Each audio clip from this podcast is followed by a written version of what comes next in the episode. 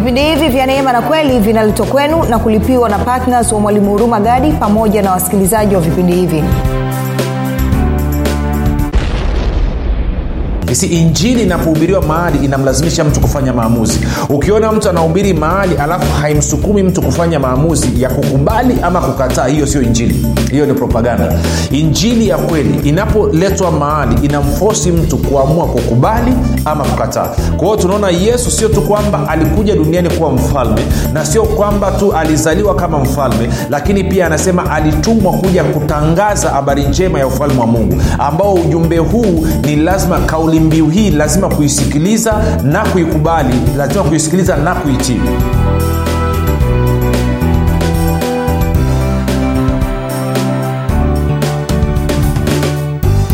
Popote pale ulipo ninakukaribisha katika mafundisho ya neema na kweli. Jina langu naitwa urumagari ninafuraha kwamba umeweza kupata wasaa na wakati wa kuungana nami Uh, nikukumbushe tu kwamba mafundisho ya neema na kweli ni mafundisho ambayo ametengenezwa maksusi kwa ajili ya kujenga imani yako wewe unayenisikiliza ili uweze kukua na kufika katika cheo cha kimo cha utimilifu wa kristo. Uweze kufikiri kama kristo uweze kuzungumza kama kristo na kutenda kama kristo uh, kwa wale wanaosikiliza kwa njia ya redio mafundisho haya yanakujia kila siku muda na wakati kama huu katika redio hii ambao wanatumia kuisikiliza.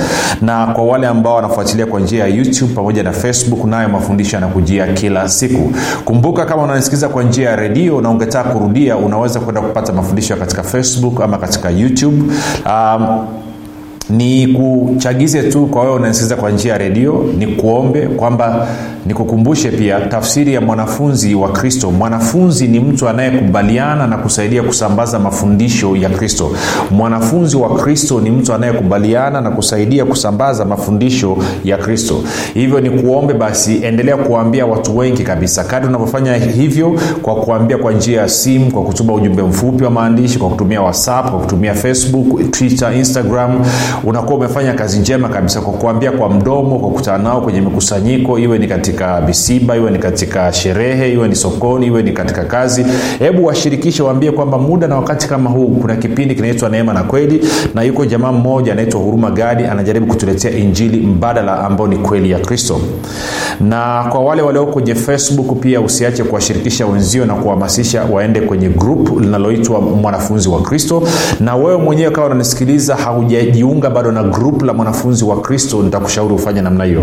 Ukiingia pale uka, uta, uta request kujiunga alafu utakutana na swali. Ukijibu lile swali basi tutakuunga na kama uko katika uh, youtube unaniangalia na hakuja subscribe nitakutia moyo uweze kusubscribe.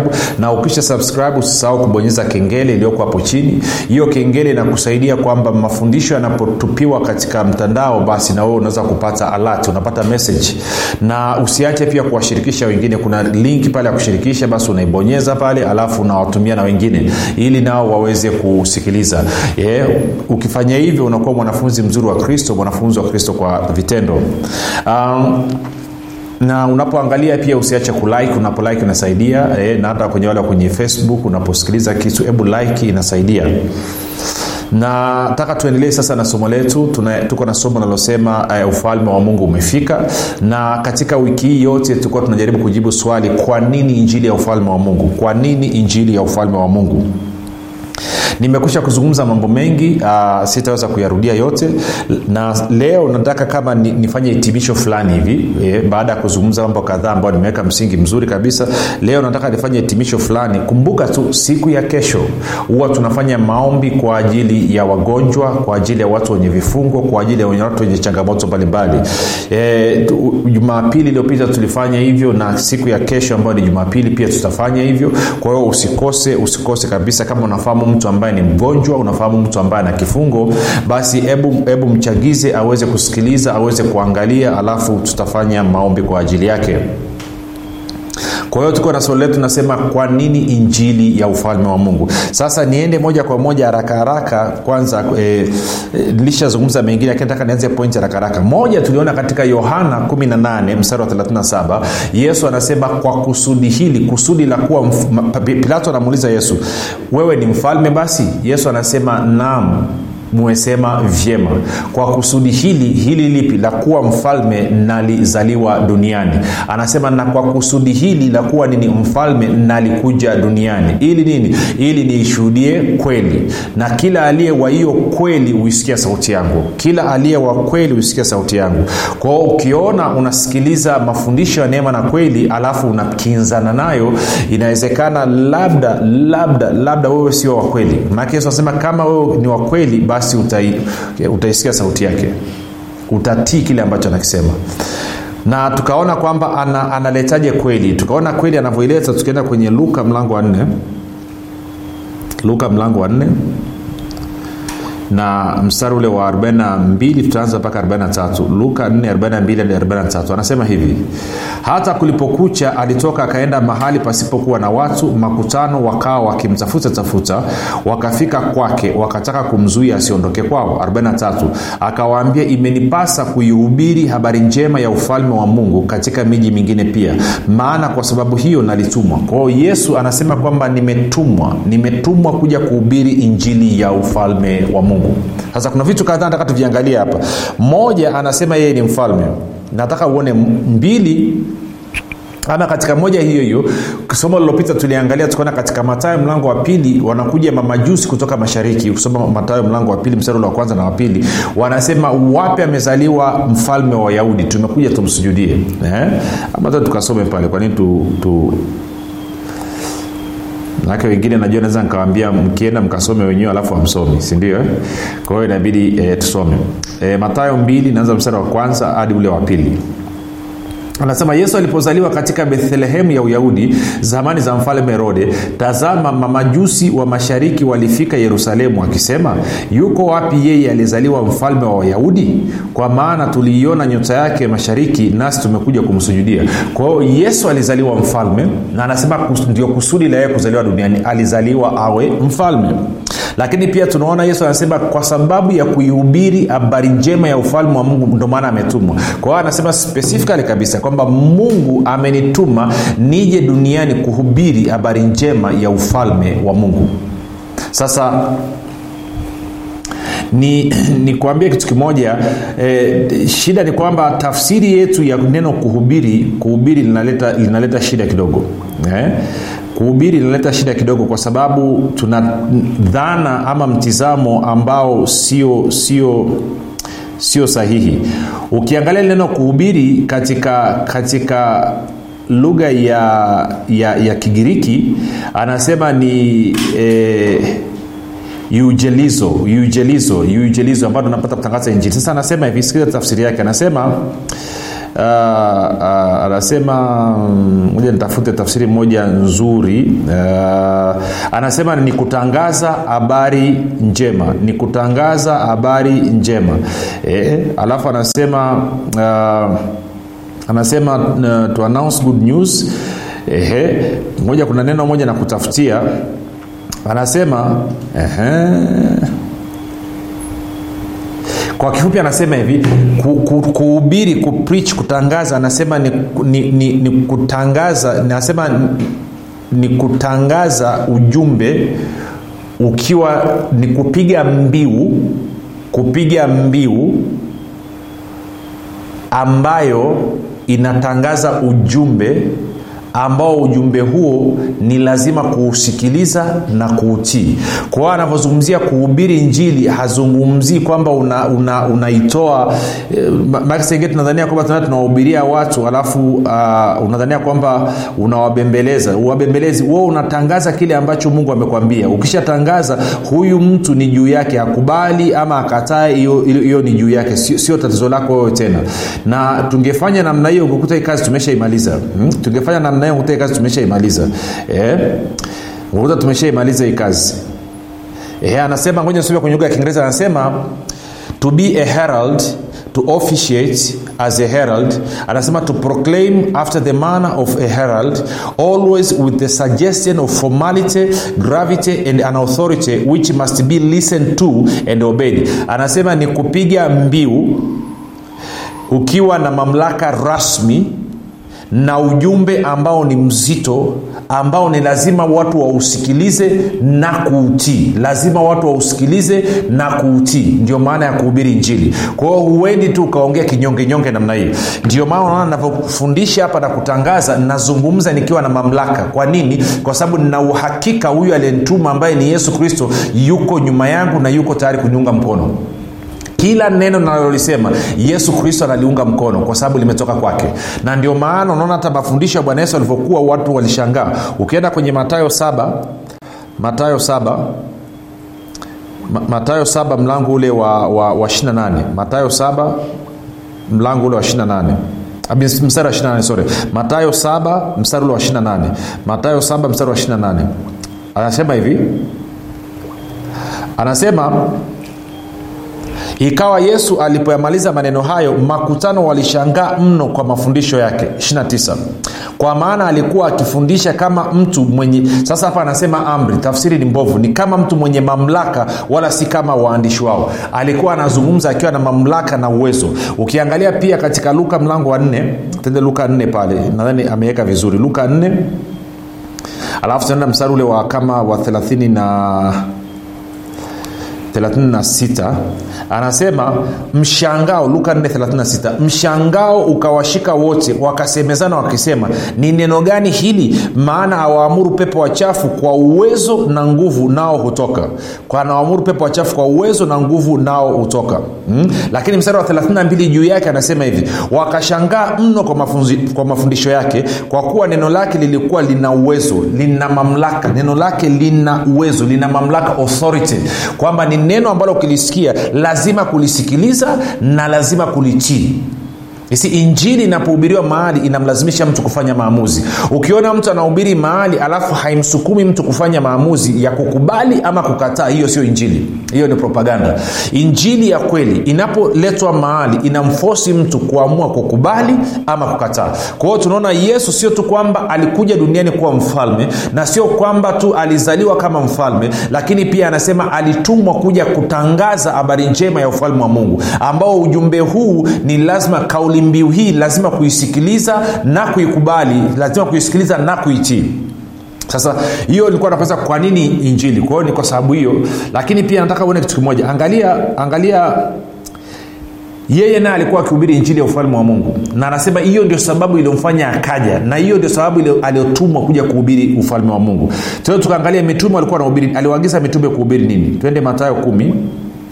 Alafu naanza mstari ule wa kwanza alafu tutaruka tutakwenda mstari ule wa tano. Anasema akawaita wanafunzi wake kumi na wawili akawapa mamlaka juu ya pepo wachafu wawatoe na kupooza magonjwa yote na udhaifu wa kila aina. Sasa najua biblia zetu za kiswahili imeandika amri. Amri kata rafiki kata hapo. Nasema oh, ni bibilia e, mimi urumagadi nimekuruhusu kata na kalamu? Wamekosea kutafsiri. Kwenye lugha ya kiingereza tungesema akawapa authority mamlaka. Kwenye lugha ya kigiriki tunasema exosia exosia kwa lugha ya kigiriki. Kwa hiyo anasema akawaita wanafunzi wake kumi na wawili akawapa mamlaka juu ya pepo wachafu wawatoe na kupooza magonjwa yote na udhaifu wa kila aina. Alafu anataja majina yao pale. Mstari wa tano anasema hivi hao tenashara yesu aliwatuma akawaagiza akisema katika nchi ya mataifa msiende wala katika mji wowote wa, wa, wa, wa samaria msiingie. Sita afadhali shikeni njia kuwaendea kondoo waliopotea wa nyumba ya israeli. Saba na katika kuenenda kwenu hubirini mkisema ufalme wa mbinguni umekaribia. Poozeni wagonjwa fufueni wafu. Takaseni wenye ukoma toeni pepo. Mmepata bure toeni bure. Kwa hiyo tunaona mitume nao walitumwa wakahubiri habari njema ya ufalme wa mungu. Kukuonyesha kwamba ufalme wa mungu ni wa muhimu sana. Lakini pia nataka uone kitu kingine kimoja. Wakati yesu anakufa alikufa kama nani? Hmm? maanake yesu alikuja duniani kama mfalme akawa anahubiri injili ya ufalme akaagiza mitume nao wahubiri injili ya ufalme. Lakini ngoja tuone wakati anakufa alikufa kama alikufa kama mokozi ama alikufa kama mfalme? Tuende kwenye matayo 27 alafu tutaangalia ule mstari wa 36 hadi 37 matayo 27 mstari wa 36 hadi 37 anasema wakaketi wakamlinda huko akiwa pale msalabani. Wakaweka juu ya kichwa chake mashtaka yake yaliyoandikwa huyu ni yesu mfalme wa wayahudi. Kwao sio tu kwamba yesu alizaliwa kama mfalme na akaja duniani kama mfalme na kwa kusudi hilo akaja duniani. Na sio tu kwamba alikuwa akihubiri injili ya ufalme wa mungu lakini pia hata kipindi anakwenda kufa msalabani alikufa kama mfalme. Na mitume wakaagizwa wahubiri injili ya ufalme. Tuko sawasawa rafiki? Lakini moja nikuonyeshe kitu kingine kimoja.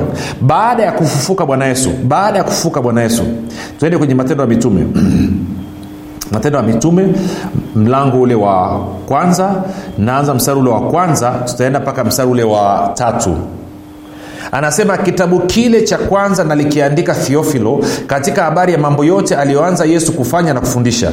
Hata siku zile alipochukuliwa juu alipokuwa amekwisha kuwaagiza kwa roho mtakatifu wale mitume aliowachagua.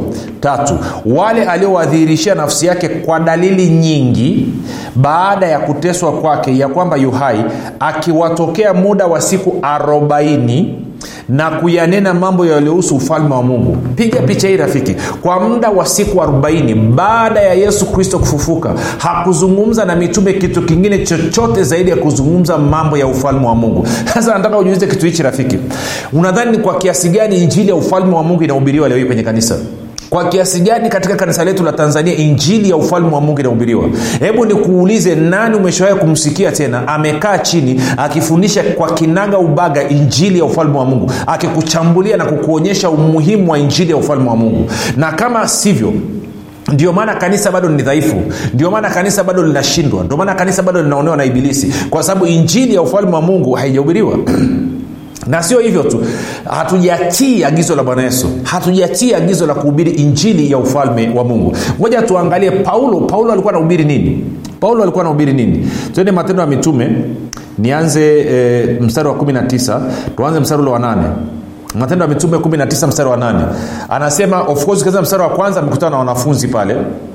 Mstari wa 8 anasema akaingia ndani ya sinagogi akanena kwa ushujaa kwa muda wa miezi mitatu akiojiana na watu na kuwavuta katika mambo ya ufalme wa mungu. Kwao paulo mwenyewe alikuwa akihubiri mambo ya ufalme wa mungu. Twende nikuonyeshe kwenye kwenye matendo ya mitume 28 eh?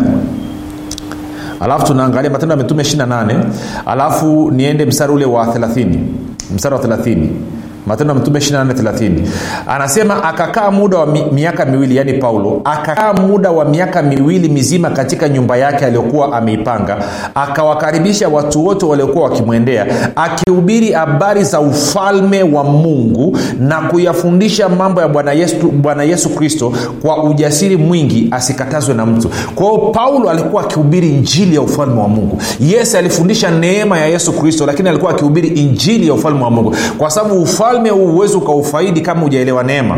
Kwa hiyo ndomana mafundisho ya neema na kweli yamejikita katika kuleta ufalme wa mungu. Lakini hebu tukamwangalia mtu anaitwa anaitwa anaitwa filipo. Tende matendo ya mitume mlango ule wa nane. Matendo ya mitume mlango wa nane Hmm? alafu naanza mstari ule wa tano. Anasema hivi matendo ya mitume mlango wa nane naanza mstari wa tano. Anasema filipo akatelemka akaingia mji wa samaria akawahubiri kristo. Na makutano kwa nia moja wakasikiliza maneno yale yaliyosemwa na filipo waliposikia na kuziona ishara alizozifanya eh, alipokuwa akizifanya. Kwa hiyo maanaake nini? Maanaake ni kwamba ishara zilifanyika. Anasema alizokuwa akisifanya saba. Kwa maana pepo wachafu wakawatoka wengi waliopagawa nao wakilia kwa sauti kuu na watu wengi waliopooza na viwete wakaponywa. Ikawa furaha kubwa katika mji ule. Kwa hiyo nini? Unaona mambo yale yale ambayo alikuwa akiambatana na ufalme wa mungu filipo naye alikuwa akiyahubiri kwa hiyo injili ya ufalme wa mungu ndio central ndio kiini. Lakini moja nikuonyesha kitu kingine kimoja. Angalia kwenye kwenye matayo mlango wa 24 mlango wa 24 alafu nitaenda mstari wa 14 mstari wa 14 yeah. walimuuliza bwana yesu swali kuhusu mwisho wa, wa, wa dunia ama mwisho wa wakati utakuwa lini. Sa mstari wa 14 sikia anasema hivi.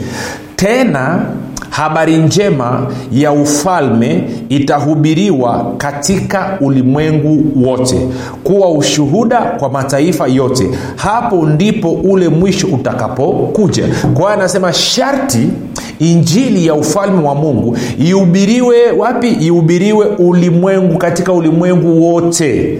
Anasema hapo ndipo ule mwisho utakapokuja. Sasa swali langu ni hili rafiki unadhania watu wangapi walioko kwenye kanisa sasa hivi? Wala sijazungumzia watu walioko nje ya kanisa. Nazungumzia watu ambao wako ndani ya kanisa. Watu ambao wanajiita wakristo watu ambao wanasema wengine wanasema mimi nimeokoka. Mimi nimezaliwa mara ya pili. Wangapi wamekwisha kusikia injili ya ufalme wa mungu? Wangapi wanaielewa injili ya ufalme wa mungu? Wangapi wana uwezo wa kuhubiri na kufundisha kwa kina injili ya ufalme wa mungu na kuhakikishia hawafiki hata asilimia mbili watu hawajawahi kuisikia. Infact moja nikuambia kitu kimoja nilishasemaga kipindi cha nyuma kabisa. Alafu wataalam fulani nilikuwa kwenye redio yao huko mbea wakantoa hewani kwenye kipindi. Na swali langu lilikuwa ni very simple. Nilisema hivi inawezekanaje watu wanakwenda kwenye chuo cha theolojia chuo cha bibilia theolojia kujifunza theoloji na kinachowapeleka pale ni ili wamtumikie yesu kristo ili wamtumikie yesu kristo alafu wanakaa muda wa miaka mitatu kupata digrii shahada ya kwanza ama wengine wanaenda kutafuta shahada ya pili wanakaa kwa muda wa miaka mitatu kwenye shahada miaka mitatu minne theoloji wanajifunza. Alafu katika miaka mitatu wanajifunza kumwakilisha yesu. Hawa ni watumishi wa yesu. Wanasema tumetii agizo la yesu kumtumikia. Alafu katika mafundisho yale miaka mitatu minne hakuna somo hata moja linalofundisha kuhusu ufalme wa mungu. Hakuna somo hata moja linalofundisha kuhusu uzima wa milele. Wakati ujumbe wa yesu kristo mwanzo mwisho alikuwa akizungumza habari za ufalme wa mungu alikuwa akizungumza habari za uzima wa milele. Sasa najiuliza wewe ulienda kujifunza huko chuoni unamwakilisha una, una yesu yupi? Maanake yesu bosi wako alikuwa anahubiri njili ya ufalme wa mungu. Yesu bosi wako alikuwa anahubiri uzima wa milele. Alafu wewe umeenda chuoni miaka mitatu minne hujafundishwa habari ya ufalme wa mungu wala hujafundishwa habari ya uzima wa milele. Unamwakilisha yesu yupi? Umeishia kufundishwa psychology umeishia kufundishwa namna ya utawala umeruhusiwa kufundisha namna ya kukusanya sadaka. Hivi kweli ndicho kitu ambacho yesu ametutuma? Ama tumetumwa tupeleke injili ya ufalme wa mungu. Tumetumwa nini rafiki? Moja nikuonyeshe tende kwenye marko. Eh? tende kwenye marko. Marko mlango wa 16 mstari ule wa 14 bwana yesu amefufuka mitume wanaletewa habari wanakataa kuamini kama amefufuka. Pamoja na kwamba aliwaambia atafufuka. Ule mstari wa 14 baadaye akaonekana na wale kumi na mmoja walipokuwa wakila akawakemea kwa kuto kuamini kwao na ugumu wa mioyo yao kwa kuwa hawakusadiki wale waliomwona alipofuka katika wafu. 15 akawaambia enendeni ulimwenguni mote mkaihubiri injili kwa kila kiumbe. Injili gani? Hii ni injili ya ufalme wa mungu. Injili ya ufalme wa mungu natakiwa uhubirie kwa kila kiumbe ndio agizo ambalo bwana yesu alilitoa kwa nini hii ni muhimu? Twende nikakuonyeshe katika katika, katika wakorinto wa kwanza mlango wa, wa, wa 15 ntaanza mstari wa 24 kwa ajili ya kuokoa muda. Alafu sikiliza anasema hivi. Okay nianze hapana moja nirudi nyuma kidogo. Nianze mstari wa, wa, wa ishirini. Anasema lakini sasa kristo amefufuka katika wafu limbuko lao waliolala maana kwa kuwa mauti ililetwa na mtu kadhalika na kiama ya wafu ililetwa na mtu. Kwa kuwa kama katika adamu wote wanakufa kadhalika na katika kristo wote wanahuishwa. Lakini kila mmoja mahali pake limbuko ni kristo baadaye walio wake kristo atakapokuja. Hapo ndipo mwisho utakapo, eh, atakapompa mungu baba ufalme wake atakapobatilisha utawala wote na mamlaka yote na nguvu. Maana sharti amiliki yeye hata aweke maadui wake wote chini ya miguu yake. Adui wa mwisho atakayebatilishwa ni mauti kwa kuwa alivitiisha vitu vyote chini ya miguu yake. Lakini atakaposema vyote vimetiishwa ni dhahiri ya kuwa yeye aliyemtiishia vitu vyote hayumo. Basi vitu vyote vikiisha kutiishwa chini yake ndipo mwana mwenyewe naye atajitiisha chini yake yeye aliyemtiishia vitu vyote ili kwamba mungu awe yote katika yote. Kwa anasema mwisho wa siku bwana yesu atachukua ufalme baada ya vitu vyote kutiishwa chini ya miguu yake alafu atamkabidhi baba yake ufalme. Kwa hiyo maana ni muhimu sana kuhubiri injili ya ufalme wa mungu. Na hii injili inaenea kupitia ni kupitia mimi na wewe na muda umetuishia rafiki. Tupate mapumziko tukirudi tutafanya maombi. Watu wengi sana hawajui kwamba maisha mazuri ama mabaya yanatokana na maneno yao kufanikiwa ama kushindwa kunatokana na maneno yao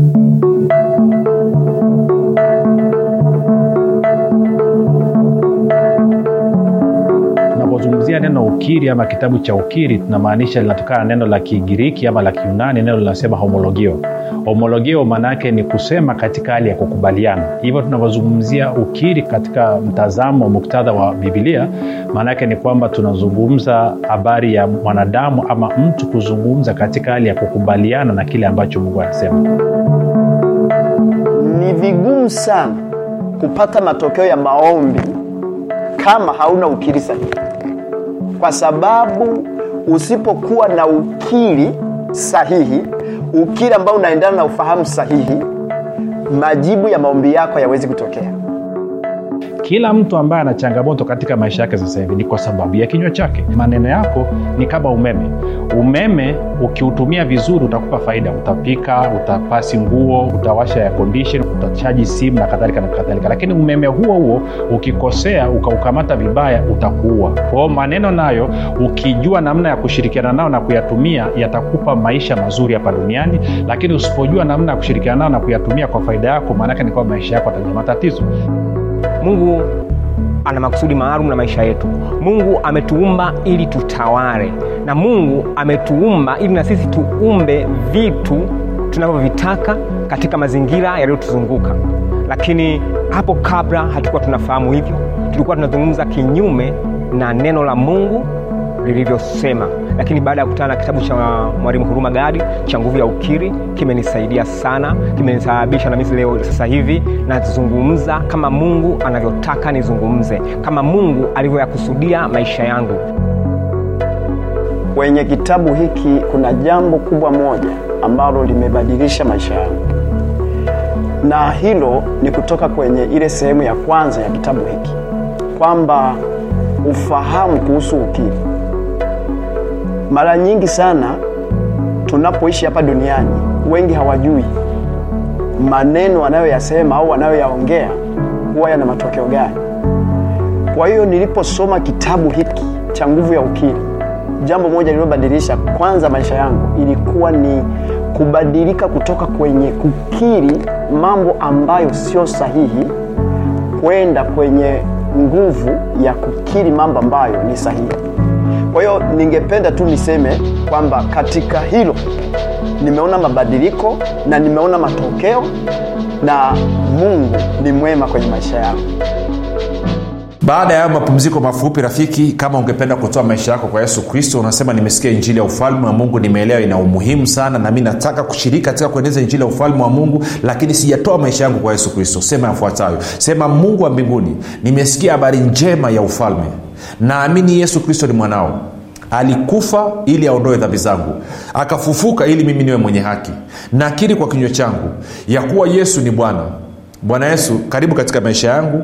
Uwe bwana na mokozi na mponyaji mstawishaji na mlinzi wa maisha yangu. Asante kwa maana mimi sasa ni mwana wa mungu. Rafiki kama umefanya ya maombi wewe ni mwana wa mungu na kukaribisha katika familia ya mungu. Tuandikie tujulishe mahali ulipo. Usikae kimya rafiki. Usikae kimya. Si hatua yako ya uokovu inakamilika kwa wewe kutuhabarisha kwamba umetoa maisha kwa yesu kristo. Tuko sawasawa basi kuja niombe kwa ajili yako. Baba katika jina la yesu kristo ndugu huyu ametoa maisha ameingia katika familia. Na mkabidhi mikononi mwa roho mtakatifu mwalimu aliye mwema na katika neno la neema ambalo linaweza kumjenga na kumpatia urithi miongoni mwa watakatifu waliotakaswa kupitia imani iliyo kwa yesu kristo. Baba asante kwa maana unamwatamia na upendo wako unamzunguka. Amen. Basi mpaka hapo rafiki tumefika mwisho. Jina langu naitwa huruma gadi na yesu ni kristo na bwana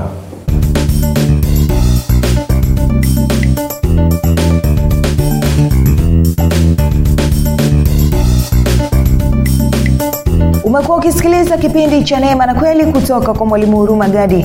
Kama una ushuhuda au maswali kutokana na kipindi cha leo tuandikie message ama tupigie simu namba 7645242 au 6735242 au 7895242